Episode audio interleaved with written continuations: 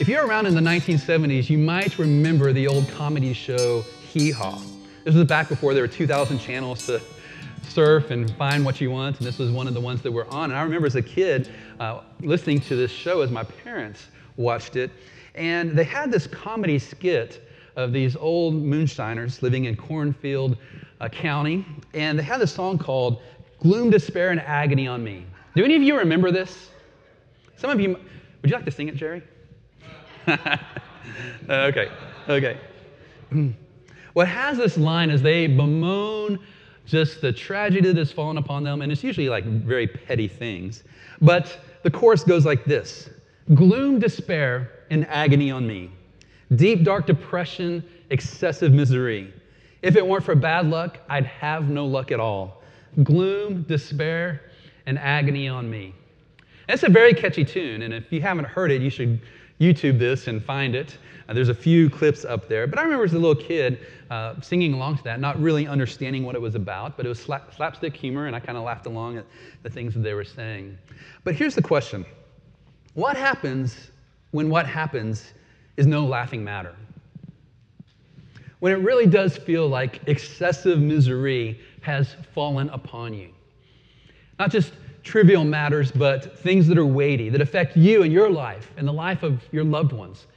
How do we handle that? How do we approach that? What kind of mindset should we have? Or are we just victims of the chaos going on around us? This is an important question to ask because it deals at the very heart of how we conduct ourselves as followers of Jesus in a world where it seems like there's lots of chaos, lots of gloom and despair and agony.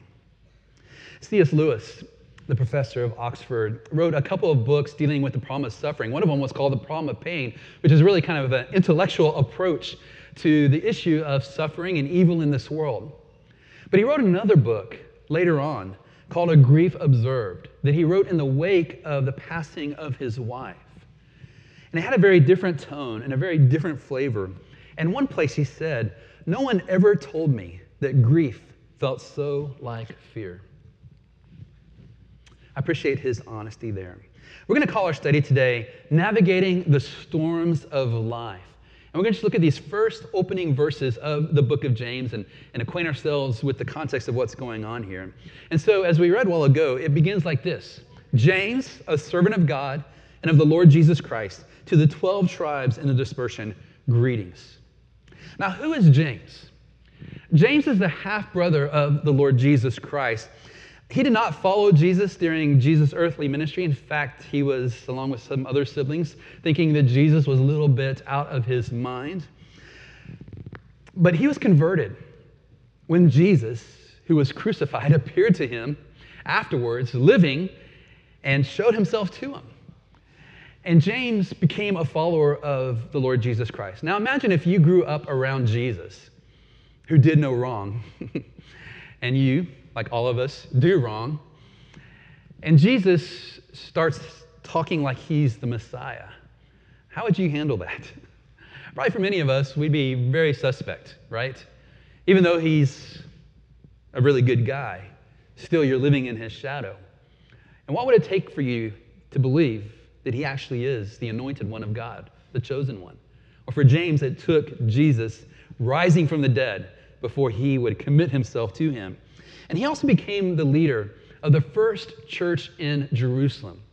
After the apostles began preaching, there's mass conversions of people, and there were thousands of people in Jerusalem who were believing the gospel, believing that Jesus was the Messiah, and seeking to transform their lives with that good news and to follow Jesus. And James became the prominent leader. In fact, when persecution broke out, that was so intense, he was one of the few that stayed behind. And he actually gave his life for his testimony about Jesus. And so in this opening verse, we're told that James is a servant of God and of the Lord Jesus Christ, which is interesting because he could say, I'm the half-brother of Jesus.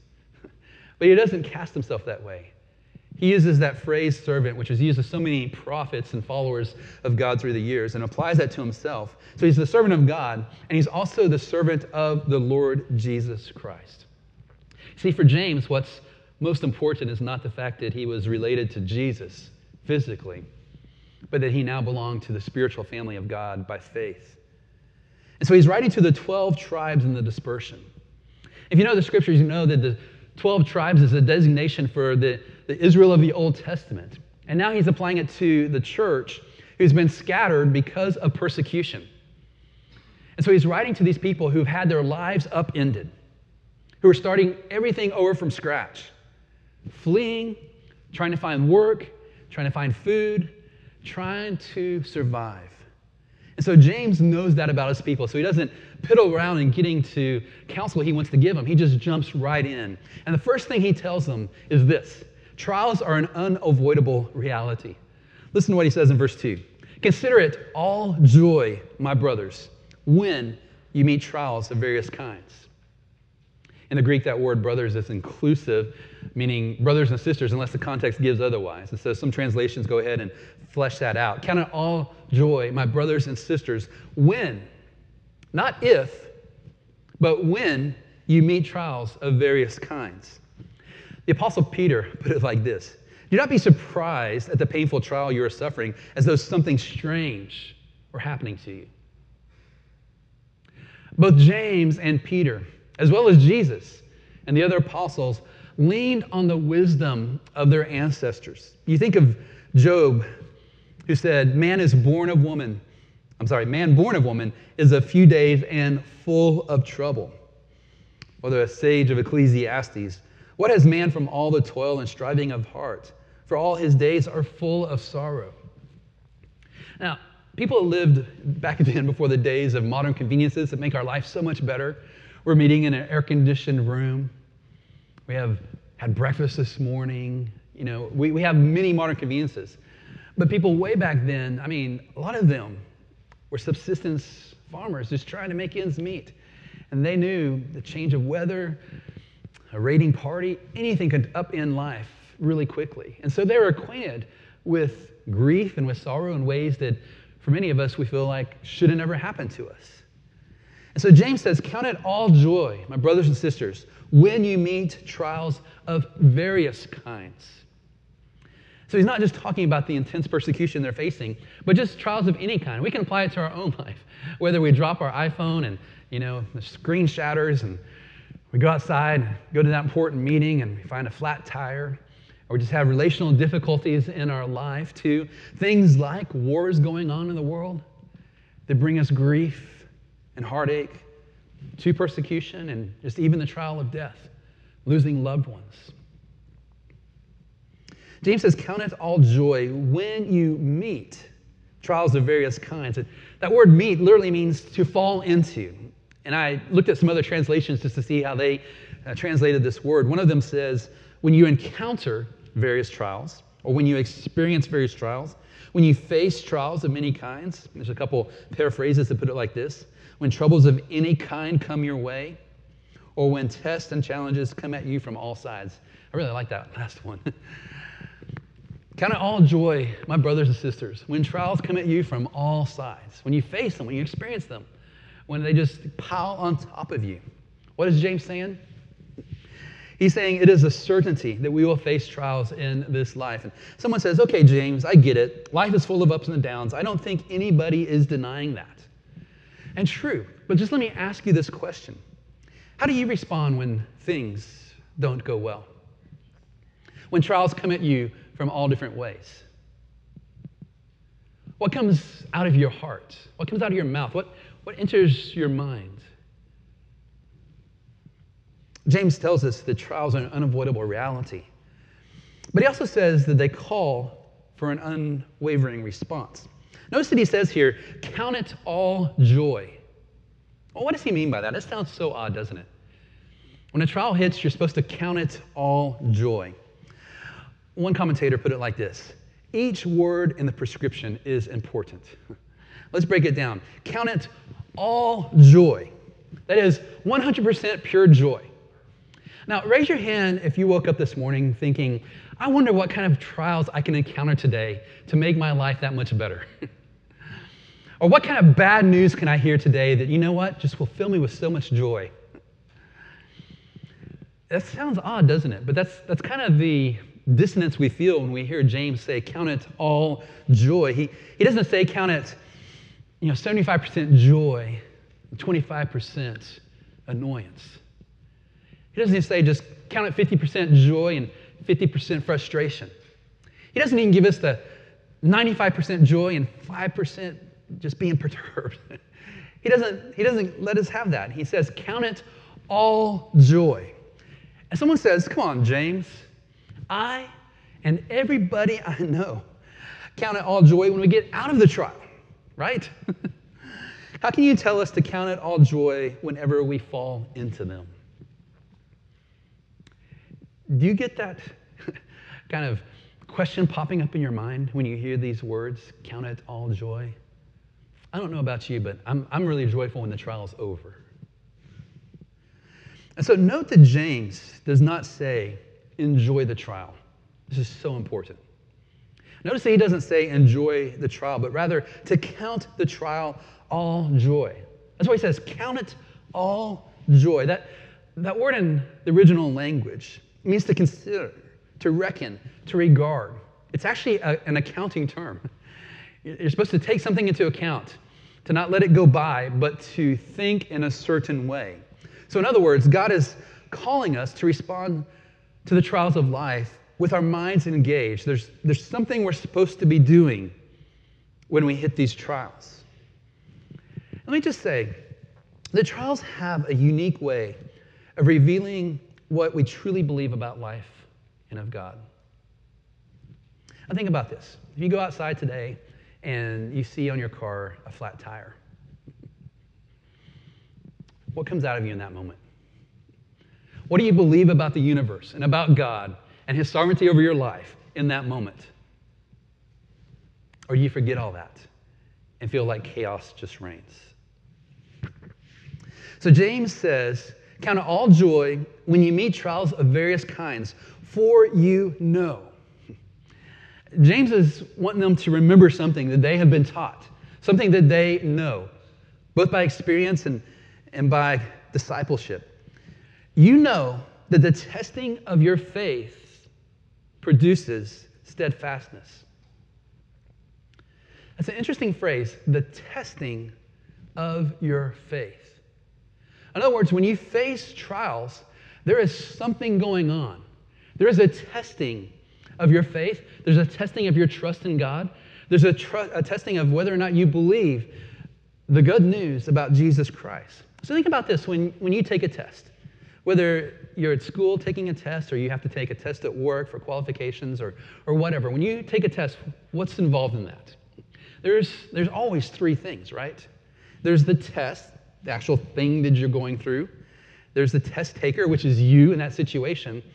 And there's someone who's giving the test or administrating that test. That's always going on. So when James says, you know that the testing of your faith produces steadfastness, he's wanting to call into mind the fact that there is larger things going on than just simply the thing facing you at that moment. You've heard that phrase, the hotter the fire, the purer the gold, right? When metals are heated up, as that fire underneath it increases in intensity and heat, what happens to that metal as it melts? Impurities rise to the surface, right?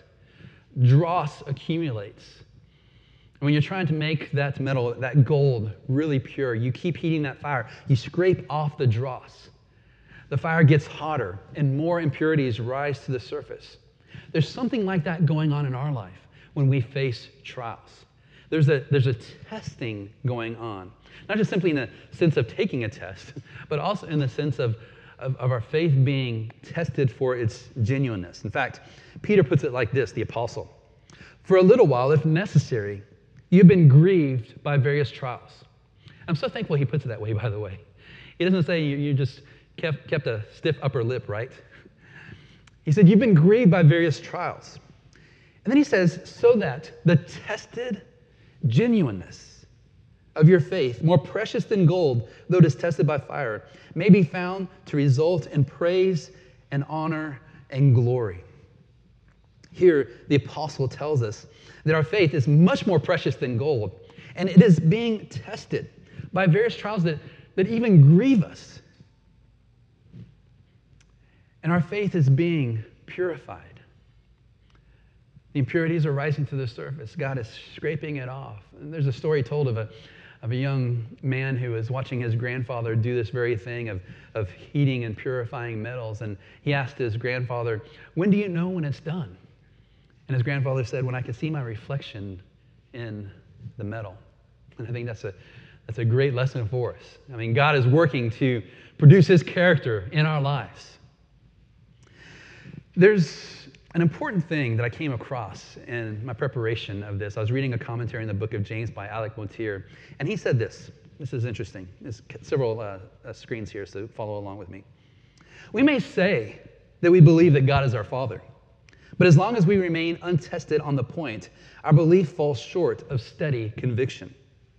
But suppose the day comes, as it does and will, when circumstances seem to mock our creed, when the cruelty of life denies his fatherliness, his silence calls into question his almightiness, and the sheer, haphazard, meaningless jumble of events challenges the possibility of a creator's ordering hand.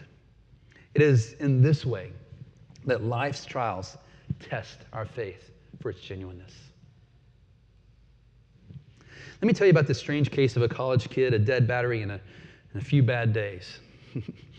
Back when I was a college student here at Texas A&M, I was working, putting myself through school and eating top ramen and getting the cheap pizza at Little Caesars and trying to make it last throughout the week. And I didn't have spare change. I was donating plasma. I was doing everything I could to make ends meet. And one day I went outside and jumped in my little Mazda pickup and started the car, or tried to at least, and it was completely dead. And the first thought that crossed my mind was, oh.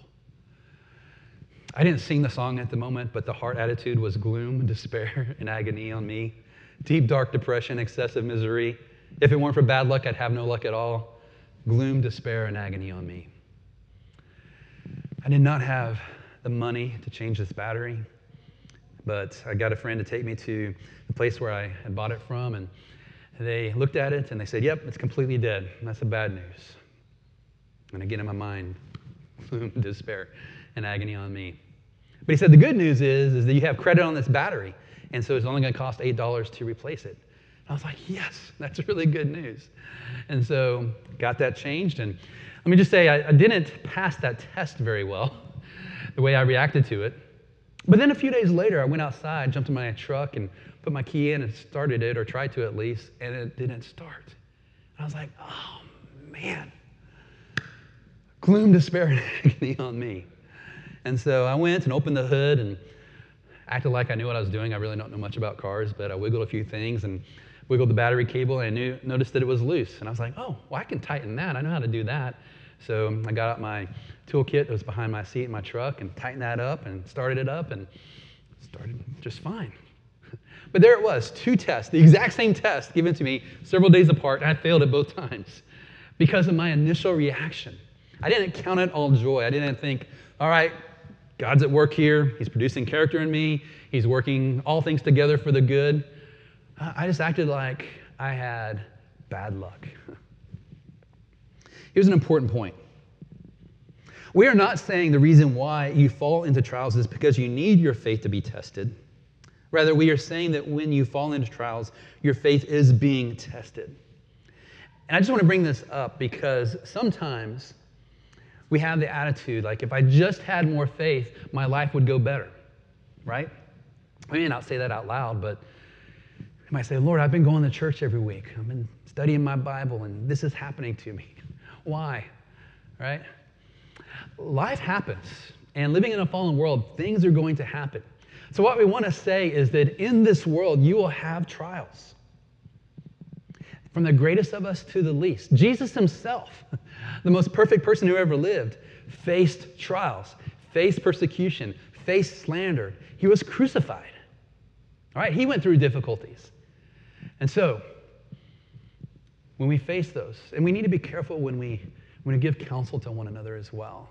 In some circles of Christian churches, you'll hear people say, the reason why you're going through this is because you've sinned. God may discipline you if you sin, but we can't do that. We can't say that unless we have divine knowledge that God is doing this for a particular reason. But what we can do is come alongside someone and say, I'm sorry this is happening to you, and seek to help them refocus their eyes on God, who does work all things together for good. So the simple fact is that sometimes, maybe oftentimes, we don't know why something is happening in our life. We can't control that, but we can control how we respond. So James tells us to consider it all joy when we meet trials of various kinds, for you know that the testing of your faith produces what? Steadfastness. Now, how many of you, say this last week or last month, have even used that word steadfast? You know, it's one of those kind of fancy words, and many of us go, we feel like, you know, we should know that what that means, and we just don't use it that often, right? The original word in Greek carries the idea of endurance or perseverance, patience, constancy, the ability to keep on keeping on. So I like to think it this way. Spiritual stamina. The testing of your faith is producing in you a spiritual stamina. That is a stamina, a training in your life that enables you to respond to the things of this world in a way that honors God and honors Christ, who is conforming you to his image. I remember this time in the book of Jeremiah. Jeremiah, he received the call that I would never want to have. He basically was called by God to a very dark time in the nation of Israel, and God told him, like, everyone's going to reject you. It's going to be bad. It's going to be hard. But I want you still to say what I give you to say. And there's a place about 12 chapters into the book of Jeremiah where Jeremiah comes before the Lord and he is just lamenting how difficult life is and how everything is just not going the way that he wants it to go. And God says this, if you have raced with men on foot and they have wearied you, how will you compete with horses? I love that question that God is asking him.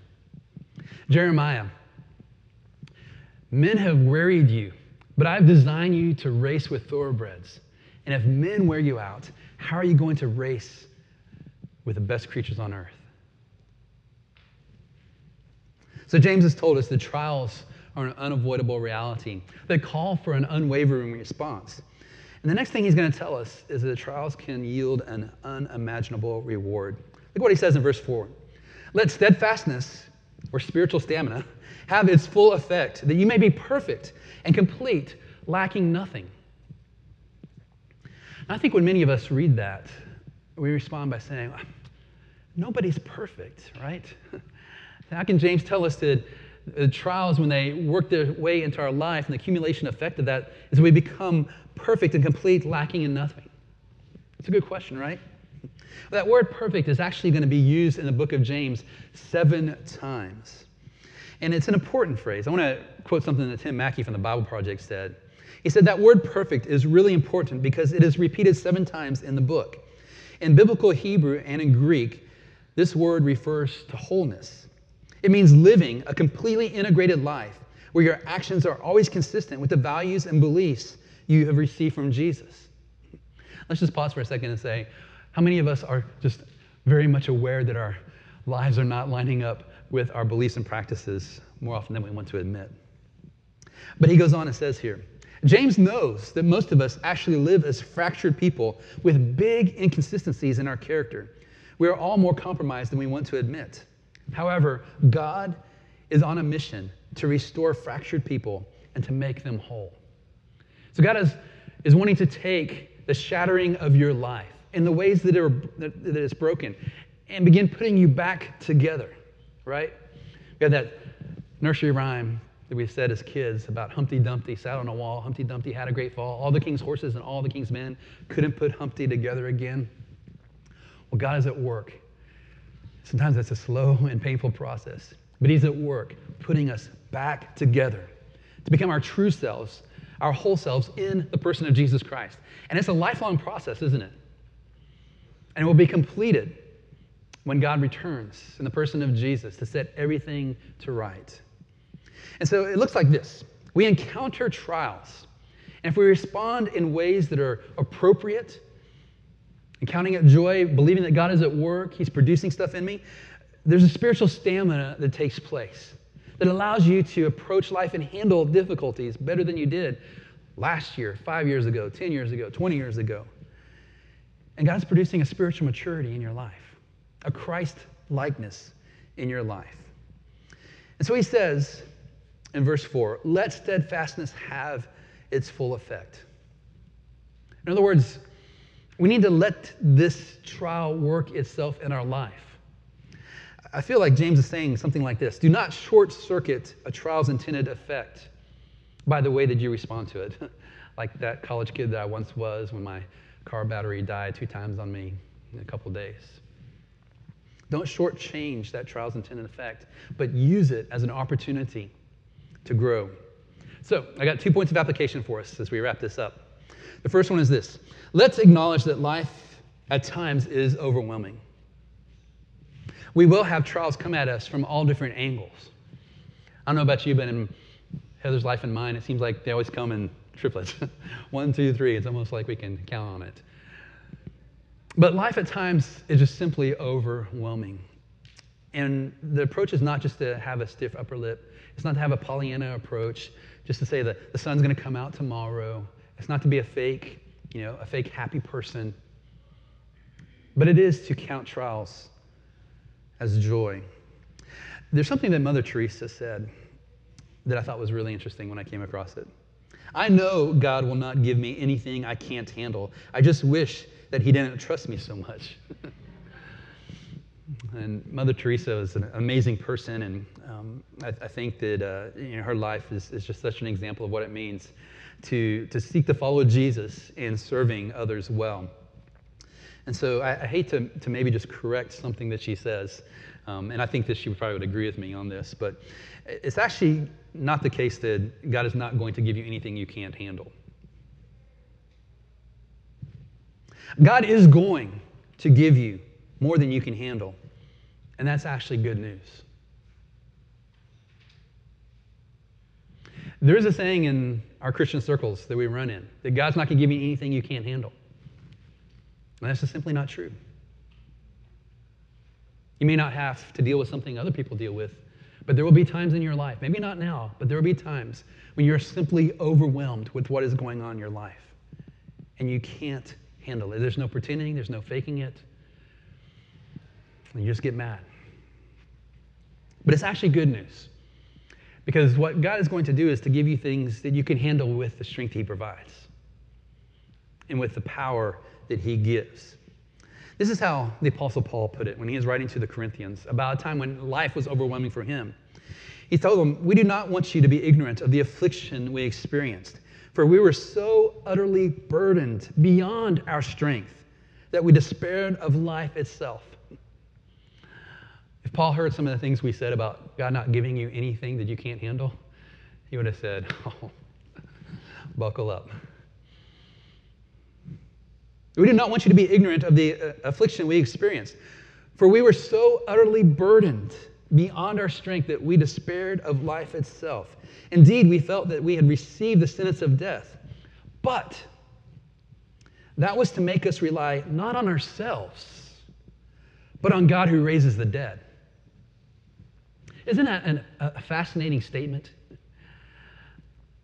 God did give me so much that it was overwhelming me, Paul says, even to the point where I thought I was going to die. But that happened, or at least one of the reasons that happened, was so that I would not lean on myself, but rather to lean on God, to rely on him who raises even the dead. So let's just admit that life at times is overwhelming. And that helps us with the second point of application. Let's view every trial as an opportunity to trust God again with our lives. I don't know what's going to happen this week in your life, but whatever happens, it's an opportunity for you to trust God once again with your life. I've shared this quote with you before. It's one of my favorite ones. I have a handful of quotes that just have helped define and shape my life. This is by a man named Alan Redpath, and he was a pastor this last century. He said, there is no circumstance, no trouble, no testing that can ever touch me until, first of all, it has gone past God and past Christ right through to me. If it has come that far, it has come with great purpose, which I may not understand at the moment. There's nothing that happens in our lives that happens apart from God noticing and apart from God's permission, apart from God's decree in our life as he works all things out together from the good, for the good. And sometimes we don't understand it, as Alan Redpath said at the very end. Sometimes it may even take heaven for us to understand why God allowed some things into our life that we would rather not have. But there is no circumstance, no trouble, no testing that can ever touch you until, first of all, it has gone past God and past Christ, right through to you. And if it's come that far, God has great purposes in mind, one of which, at least, is to make you more like the Lord Jesus Christ. In fact, Peter tells us that Christ also suffered for you, leaving you example so that you might follow in his steps. How did Christ suffer? We're told that he committed no sin, neither was deceit found in his mouth. When he was reviled, he did not revile in return. When he suffered, he did not threaten, but continued entrusting himself to him who judges justly. Jesus, when he was suffering, did not retaliate. He didn't lash out. Instead, he used it as an example to trust his heavenly Father yet again. Peter also says, therefore, let those who suffer according to God's will. Did you hear that? Let those who suffer according to God's will. In other words, Peter is a believer in the sovereignty of God, that nothing happens apart from his will in our life. And so if we experience things, it's not that chaos reigns supreme, but rather God reigns supreme. Therefore, let those who suffer according to God's will entrust their souls to a faithful Creator while doing good. If you're suffering, entrust your soul to God. Entrust your life to God. And don't forget to do good. I like how he just kind of throws that last little piece in there. Why is that important? Because I think sometimes when we experience suffering, we can get so overwhelmed with our pain and the chaos that we just become completely self-absorbed. And Peter says, look, don't forget to be doing good. Don't forget to serve other people. Don't forget that you have power, maybe not to change your circumstances, but you have power still to bless other people. The way Paul put it was like this. When bad things happen, when anxiety is produced in your life, here's what you need to know. The Lord is near. He hasn't forgotten you. He hasn't checked out. He hasn't written you off. The Lord is near. Do not be anxious about anything, but in every situation, by prayer and petition with thanksgiving, present your request to God. And the peace of God, which transcends all understanding, will guard your hearts and your minds in Christ Jesus. In other words, Paul is saying, when life gets turned upside down, don't respond just with anxiety. In fact, he says, don't even go there, which Paul, at other times confessed that he deals with anxiety. But here he says, look, the Lord is near. He is with you. He is more close to you than you know. Therefore, don't be anxious. Chaos doesn't rule. He does. So present your request before him. Let him know what you need, what's happening in this moment, how you're experiencing. Bring it all to God. And as you do that, the peace of God, which transcends all understanding. You don't understand how God gives you peace in that moment until you bring your anxious heart before him. This peace will guard your hearts and your minds in Christ Jesus. So, friends, sometimes God calms the storm surrounding his children. And sometimes he calms his children and their surrounding storm. Your hope is not that the trial is over. It may end soon. It may be a lifelong trial. Your life may be difficult in this world. But what God wants to do is to walk with you through pain and suffering, accomplishing his purposes and calming you in the midst of them with a supernatural joy. So, with every trial, we have the option of trusting that God is at work, growing us to become more like the Lord Jesus Christ. That is an option that is available to us. Do you take that option? Let me encourage you to do so. We're going to sing in just a moment these words. When darkness seems to hide his face, I rest on his unchanging grace. Within the dark and stormy gale, my anchor holds within the veil. These words sung together an opportunity for us to trust God once again with our lives. And when we can't see what God is going on, when the circumstances of our lives just seems to put him at a distance, that's precisely when we need to trust in his unchanging grace. When the storms of life are going around us, our anchor, what's that anchor? Trust in the gospel of Jesus. That anchor is what holds within the veil of the surrounding darkness. Charles Spurgeon once said, God is too good to be unkind. He's too wise to be mistaken. And when you cannot trace his hand, you can trust his heart. God is for you, my friends, in Christ Jesus. He hasn't forgotten you. He hasn't written you off. He hasn't put you on a shelf and gone on to more important things. He loves you. He created you. And he is working all things together for your good, for his glory. And he wants to make you more like Jesus Christ. And I wish I could say he could do that apart from trials. I would much rather have a pamphlet or just read the book of James or something like that without having to experience them. But there's something about going through the mess where we learn to trust in ways that we could not have learned otherwise. So Mercy Hill, as you navigate the storms of life, may the joy of this truth anchor your soul to reality. After you have suffered for a little while, the God of all grace, who has called you to his eternal glory in Christ, will himself restore, confirm, strengthen, and establish you.